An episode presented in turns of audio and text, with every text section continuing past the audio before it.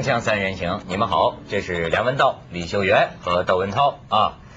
搞一夜情好不好？这是我 你这个是问题吗？什么恶俗打头是吧？怎么样？怎么样搞一夜情？最近最近网上好多人在谈论一件事儿，重庆师范大学，嗯校园里贴出一个规定，嗯，开头啊，这个学校啊讲说是这个试行，嗯那就是要行了，对吧？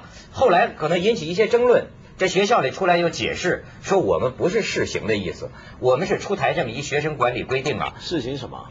试行一夜，就是说叫征求意见稿啊贴出来让同学们发表意见，哎，就是 征求，不是征求意见，征求什么意见呢？其中大家争论的关键一条就是说，发现当三陪、当二奶、当二爷搞一夜情的，将开除学籍。其中有这么一条规定。但这个问题啊太难了，我觉得。首先，这个什么叫做一夜情呢？你比方说，嗯，我举个例子啊，比如说，说不定一对男女同学搞了一夜了，搞了之后觉得大家很过瘾，再搞第二夜，搞了两夜、三夜之后，搞出情感来了，那从一开头那第一夜就不叫一夜情了，叫三夜对不对？所以啊，那个网上就有的学生开玩笑了，说既然不准搞一夜情，那就搞多夜情。对啊，而且其实啊，这个以前在香港我们念大学的时候啊，就常说啊，这个大学生啊本来就很很好搞，而且很应该搞。为什么？啊因为哎，你听我说，你这个整天宣传反动不不不，听我说，中学的时候啊，嗯呃，正常情况中学的时候就是算了，中学的时候都是很压抑的，啊对不对？上了大学一年级就要搞大一夜情，然后香港大学生的说法。对对，大一夜情这叫哦不是大一夜大情一夜情，哦大学生都一年级都搞一夜情，叫做大一夜情。嗯，好了，但是到了大二，哎呀，也玩的差不多了。这个该玩的也都玩过了，这时候呢就开始修身养性了，就变成大二夜情、大三夜情、大四夜情。就随着你大四夜情都搞完了，你人比较成熟，就迈入社会了。但是现在不一样，为什么？因为现在都是中学就已经在搞了，那些人是吗，中学已经在搞，这个大一的时候都很成熟了，所以现在大学生都不搞一夜情了。我当时看网上有人发一个帖子，嗯还可以一定程度上验证，说有一个心理学家做过一个呃偷偷的一个调查嗯，在高中，嗯哎呦，他发现他调查的这个学校的那种匿名的问卷调查呀，居然大多数的中学生都有过这个性经历。这你就你再对照大学的这个问题，它就已经不是什么性经历的问题，已经是二奶二爷的问题。你知道到后来这个学校出来解释啊，说就说可能我们因为是征求意见稿啊，嗯我们这个用词啊，大概还需要斟酌一下。我替他想了想，嗯，的确是斟酌一下，因为听起来感觉你这么一个大学，怎么二爷都出来了？这是好像民间礼俗的这么一些不而且还是个文雅的。师范大学，但是你替他为人师表，但是你替他想一想，就是说现在社会出现的新现象哈，他还他要表达这个意思，他还真找不着别的词儿。二爷，你请问有什么学名能够来形容？二奶，不就难道说不能被人包养吗？前几年为什么有人建议，就说应该把这个呃“二奶”这个词收入那个汉语词典了？就是就是他这个词啊，你别看它比较土，可是呢，你它有些概念还是你看这用它来表达语言上是不是也能反映啊？我们那边是叫做小狼狗嘛，你看这个往往啊，一种新现象啊，民间语言先出现。嗯，你你看你这个学术语言迟迟不能出现，言不知道怎么不能出现本身就说明了某种正统的这个圈子，他还没法认可或者肯定这个，所以他没法找出一个很精他在或者创立一个新的名词。或者你想界定它的时候，你就要用很长的一段话，就没办法那么精准，两三个字把它解决掉。嗯对嗯比如说像一夜情，这太难定义了。我我最近看到一个消息啊，说这个伊朗不是有个新总统上台嘛？这个伊朗新总统上台要宣扬，就是大家要重回这个伊斯兰正统，大家都觉得特保守，对不对？对，你知道这个伊斯兰正统当年这个他们那个精神领袖高梅尼嘛，对不对？那个时候高梅尼叫高梅尼啊呃，或者叫我们叫科梅霍霍梅尼霍梅尼是吧？霍梅尼啊霍梅尼呢，他在当精神领袖的时候啊，伊朗这个法律啊就定下这么一些法律，比如说未结婚女子当然不能性交了，对不对？好了，嗯问题来了，要定义什么叫性交？你知道 他们怎么定义什么叫性交吗？性交是这么一个定义法，就这个男子啊，伊伊斯兰男子跟犹太人一样，对我知道，我了解，我了解。他们小时候要行割礼，要割包皮，对不对？嗯，那么性交的定义就是这个男子跟女子的性器官的接触，这个如果男子进入女子体内，这个进入的那部分还不达到还不达到这个割礼剩下那个环那个位置的话，大概两厘米吧，就不叫对就不算性交，浅而且这真叫浅尝辄止。哎呀，对，简单啊。然后还有不许射精，这射了精了也算性交。那么，所以呢，伊朗就出现这么一种社会问题，嗯就很多青年男女怕犯这个伊斯兰律法，那很严格的，对不对？对对对那么，比如说通奸呢，也是犯法，对不对？对通奸的话呢，那么要被石头砸。还有很多私那么，于是呢，现在很多这种情况下，大家都是浅交，哦这都是个不算性交。一个民族的浅尝辄止啊。对啊，一个民族不过“浅交”这个词其实这个符合，我跟你说，这个暗合了咱们中国古人的房中术，真哦的。具体的我就不讲了，但是其哲学理念是相似的。我发现你们真的好有研究就中国人就讲究，对呀你知道中国，你不要小看这个房中术，中国这个房中术上面有很多反映中国人的为人处事的哲学。嗯你看中国人就是忍呐、强调一个忍呐、什么这与人交往强调忍，就是因为中国人在房中就开始强调忍。但是这样子的时候就会你看这太压抑，叫做什么？之后就这叫会君子性交淡如水。行，封口，不准说话封口了封口。了咱咱秀媛说点这个非呃，因为我觉得这个问题啊，很多人有争论啊，难以认定。那么咱们不如用各方，咱们正好两岸三地啊，呃，参照一下咱们台湾大学的经验。其实我听起来，我觉得没什么了不起，因为在台湾这个是一个非常普遍的现象，而且其实，在台湾的这个一夜情，其实他们就是摆明了心态是，第一个是一夜情，是因为我好奇嘛，对不对？然后我觉得我已经到达一个，就是我有能力。去去跟别人做这个交往，然后也展现自己的魅力的时候，那当然，如果没人追我或者没人跟我上床，我可能就觉得我没有行情，这是一个价值了啊，这是一个价值观。另外呢，现在就是说，第一个是大学生大部分他们在付大学学费的时候是自给自足嘛，有很多人在外面打工，然后他看到很多，就比如说像是现在电视文化上面都是用名牌啊，用什么，那他觉得我又要交学费，但是我又不能像其他的那个同学，比如说家境富裕的时候，就每天开个小跑车，然后拿个名牌包包，然后就是有人接有人送，那他自己也会觉得很没面子，他就想说，哎，那干脆我可以用我自己的本钱，我没有妨碍别人的情况之下，我为什么不赚这个钱呢？所以就是一个同学开始有一夜情之后呢，然后他就会把它变成不只是一夜情，就会变成二奶的那种情况，嗯。因为接下来交往，这我可能四年当中，就你可以供应我几年，比如说两年，我要换一个户头，嗯。对不对？对。然后就是这段时间，然后这段时间，假如说我自己觉得不新鲜，我可以换呢、因为我们当初是交易行为嘛，不，就比如说像二奶二爷这种事，二二爷像台台湾叫什么？叫小狼狗嘛，小二爷叫小狼狗吧？对，就是对，就二爷就是小狼狗，指的是什么？就是指的是，请解释啊。解释就是说，那个跟已婚妇女，然后这是已婚妇女来包养这个小男人，就叫小狼狗，就叫小狼狗就是我们说的二爷。对对对对。台湾二爷多吗？台湾二爷现在也是一个趋势，我觉得，但是没有我没有 在家里外号就叫二爷。二爷二爷新欢新欢。因为我外号啊，因为我排行我排行第二，哎，而且你知道二爷其实他们也要有我弟叫三爷嘛。有一定的条一定的条件，你知道，不是谁都能当二爷他自己本身就是说，在学校里他就要是可能是什么篮球队员呐、体操队员呐、什么人人都能当校队呀、那台湾大学对这个现象怎么办呢？嗯没有办法明文规定，因为这是个人的自由，你只要不影响校誉，然后你不要什么叫不影响校誉？你这学校一这一堆小狼狗，不影响校誉吗？这不是事。这你不是公开的，你不要打个牌照出来，比如说这挂个牌子，这个台大小狼狗队或者是台大二爷团，你你不你要知道，之前其实有一个那个 AV 女优，你知道吗？所谓叫 AV 女优，就是专门拍三级片的那种女孩子。然后她其实是台湾到日本去发展的一个女孩子，但是呢，她在日本就拍了一个全身露三点还露私处的这个这个裸照，然后她把她的身份证放在旁边，其中就有她的毕业学校，然后她还拿了一个学生证在那里，嗯就表示我是这个学校的学生。那这个就是严重的影响校誉，哎这个学校他就可以抗议，就说第一个是我我不承认你是我的学校，然后你你败坏我学校的，哎呀不过这个你你说这个我就挺有感触的，我现在就越来，你看一说牌子，一说形象，嗯我现在啊这，但是其实这个对大学生来说，是不是要求太太太太太太太狠了？因为因为对我，因为我到现在这个年龄啊，我才慢慢意识到这个问题。我过我跟你说，我过去三十几年都是个个人主义者。我认为我是属于我自己的，跟你们没什么关系。嗯但是是到年龄很大了，嗯一天天的意识到啊，你不是你个人，嗯你是某种集体的代表，你是一个，你代表着某种形象。你比如说这里就说，你搞这个，也许是你你一夜情是你个人的事儿，但是呢，你带着校徽，你就代表了我某种大学的形象。就像咱们说的，你比如说，呃，咱就跟你们剖白一下，我我我说句心里话，其实，嗯作为我来讲，我意识到这个问题之后，我老想跟凤凰卫视啊保持点距离。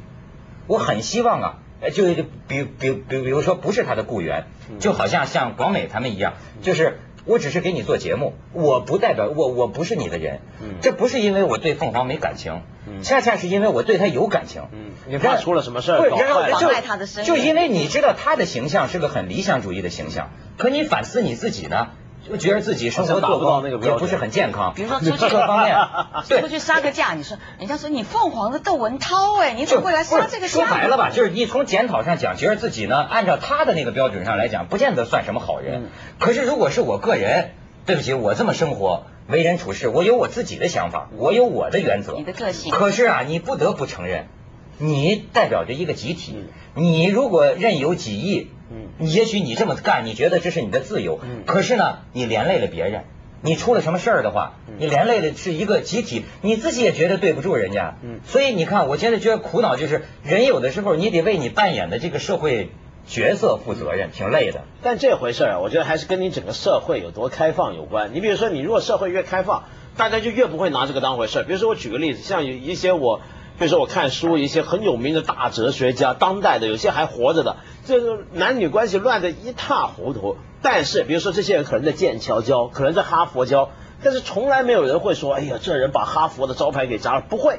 当然是哦，那是他他的个人行为个人行为。嗯啊，哈佛尊重的是他教书教得好，学术成就高，这这能分得开啊？你如果这社会够开放，这个社会应该有这个容量，有这个亮度，对不对？你比如说，我举个例子，像最近香港也出了件事儿，嗯就香港最近有一家大学啊，这个大学宿舍里头发生了 大学宿舍这很刺激，给他们 留悬念，让他们接着看。好，这个 广告之后讲讲香港大学宿舍里发生的香艳故事，《锵锵三人行》。广告之后见。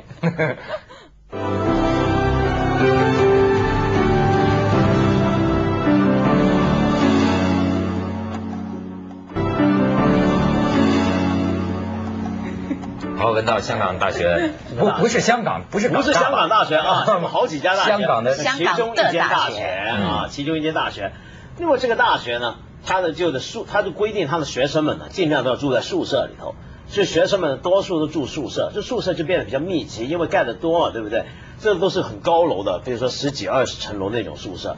那么就有这么一座楼，有这么一个间房，这个每间房都有个很大的窗，就有这么一对男女同学，就被人发现连续好几个晚上，开着灯，开着窗，就站在窗前搞，然后呢，用这个字儿行吗？呃站站在办事窗前办事不不做一些那个蹲轮呃，蹲轮，哎，蹲轮，然后呢，这个举动一出来之后，你看看这震撼校园，都知道了。于是他为什么？啊，他可能刺激呗。你怎么知道？然后是故意的，不是无意对对对看到对对对，就是故意公开展览故意的，对。然后接下来那几天呢，就整个校园的同学、宿舍们的学生们，就每天这每座楼的灯都看，都一起在那瞧。你想想看，那奇观呢、一座楼啊，哦天天这样啊对，一座楼啊每间房的人都凑在窗口里面，就那么看着，他们也知道，不知道他们知道，当时不知道，他们不会不好意思看对他们很努力的看然后后来再后来这事儿呢，就搞得太大了，那么校外也都知道了，结果这个大学校长就出来说话，哎怎么处理校长怎么处理？校长就说。呃，我觉得其实我们同学们都够成熟了，那么他们爱干什么事儿，那是他们自己的事儿，对不对？啊，我们别的人也不应该干涉。大学是个很自由的地方。然后他就说，但是如果他影响到别的同学，比如说有别的同学要投诉，比如说投诉有什么漏体狂什么，那我们就要秉公处理。但是他不是影响到别的同学，他是吸引到别的同学，不，这也怎么办呢？说不定有同学很受影响啊，文涛。不，你这个影响怎么？你那一宿舍的学生无心读书就这么看，不是不是那这个那不就是影响吗？而且会像打喷嚏一样，或者打哈欠一样，你打个哈欠，他就想打哈欠，这个会有对，一个你想想看，万一如果我是个那种很苦闷的生活，天天读书也找不到女朋友，也没人甩我，我你天天就在我对面搞这事儿，你这把我逼疯了。然后我就去敲隔壁的门，对不对？这大这校长的意思就是说，只要无人投诉，他们还可以继续这样。呃，后来就说，但是也劝喻他们，就是说这种事儿呢，还是私底下搞得好，不要去影响别人，不需要故意给人看。所以这校长是很开通，这个啊校长的态度是很开明。我觉得那时候当时很多舆论还挺赞赏这个校长，就是说这校长是很开明的一个人。那么就说这是呃，比如说大学生搞什么一夜情啊，在宿舍做性性行为都没关系，只要不影响别的人，你不要故意。他也劝他们不要故意展览给别人看，也不要让人投诉，这你们怎么搞就你们的哎呦，事儿。原来是香港大学都开放到这程度啊！哎，但是你说这个事情呢，其实它还是属于 男欢女爱嘛，就是说他们之间是有感情的，跟我们刚刚谈的一夜情那种是没感情的，或者是属于那种就是很即兴的，然后可能有交易行为或者是二奶二爷的这种情况，其实是不一样。因为在观念上，像台湾，如果你发现这样的情形，那学校可能就是说我不会开除你的学籍的，但是我会警告你，然后学校就会开一个辅导室，过来过来聊聊。对不对？然后就告诉你这样这样这样那样那样是不对的。哎，但是你知道，我过去至少我过去上大学的时候，那这种现象肯定开除。还有，我记得有女生怀孕的那个，那就肯定开除了。嗯哎，你看这你正好三种，两岸三地啊。台湾绝对不会开除你啊！你怀孕的时候，他还会说教育你你不能歧视他，你要让他念。所以你看，真是咱不叫国情不同，叫地区情不同，对对对真是真是不一样哈对。但是我们大陆我们大陆的这个还是要按我们自个儿大陆的办。不是，我我我跟你说，就是开除是吧就是我我在大陆现在我估计任何学校处理这个问题啊，也是个不好办的事儿，因为啊有些事情。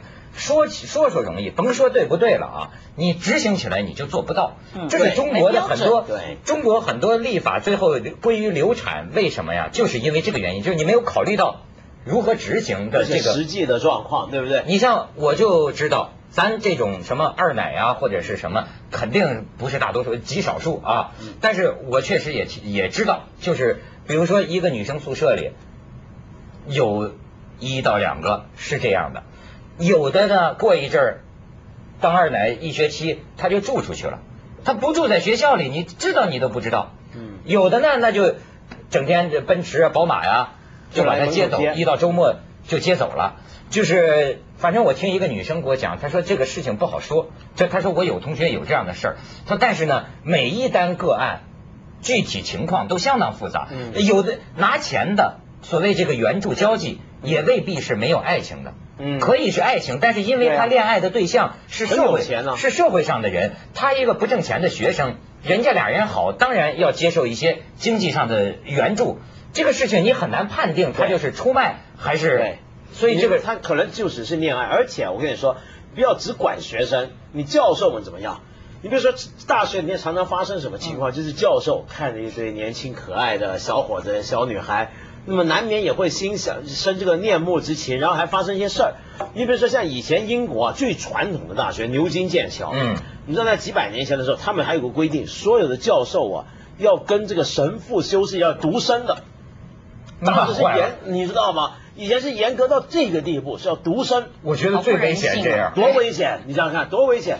而且我还有个朋友啊，在台大念书，那么他很讨厌这个台湾的大学校园里面性骚扰的事情。他给我举个例子，我这个朋友是个女的孩子啊，在台大念完书再过来香港，她是那个台大当年她亲眼听到亲这个亲眼目睹亲耳听到什么，就是一些中文系的一些教授们在说话，说什么呢？就说到这个有一个年轻的教授出去外头呢找妓女，给人家抓到了，就说哎呀台大教授出来找妓女。你知道那帮别的教授跟他说什么？哎，怎么那么傻？出去找什么妓女啊？何必到外头找妓女？你看看咱戏里面的女孩又年轻又漂亮，还有学问，搞她们就行了。哎，这是一个什么观念呢、我我我在台湾杂志上都见到过嘛，这是戏里男生当那个什么，呃，那叫龟公啊，就是拉皮条的。对，男生带着一个班的女生出去卖去了，都是援助交际。江区广告，锵锵三人行，广告之后见。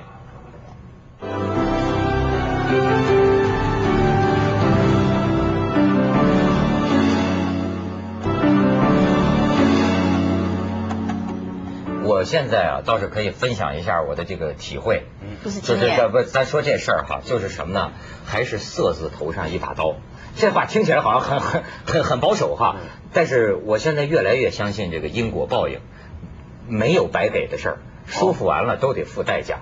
你想，我跟你说，你知道我在香港报纸上最近看一新闻，广东省女子监狱关押着女女囚犯五千多人，最多数的是什么罪名？知道吗？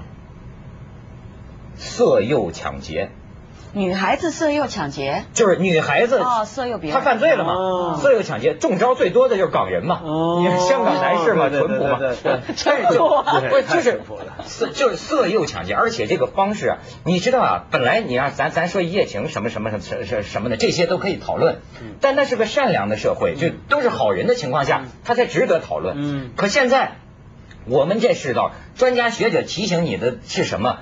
不要相信陌生人。嗯。你没想到另一个问题，它不是什么道德层面的讨论，嗯。那就很容治易安问题。这很容易出事儿的。现在这个满地都是套啊！你这个人跳你一夜情陌陌陌生人，你知道，我我就听说过一个真实的故事，有妇之夫啊，在网上嗯。网恋，他能慎你三个月呀、呃，对。也是别人的妻子是吧？跟你到酒店开了一回房，嗯。然后呢，三个月之后他又来勾你说再去开房，这没事了吧？去了，去了，敲敲门，人老公带着一个人进来，一拳打了，把他这个身份证拿拿走了，然后给他老婆打电话讹诈。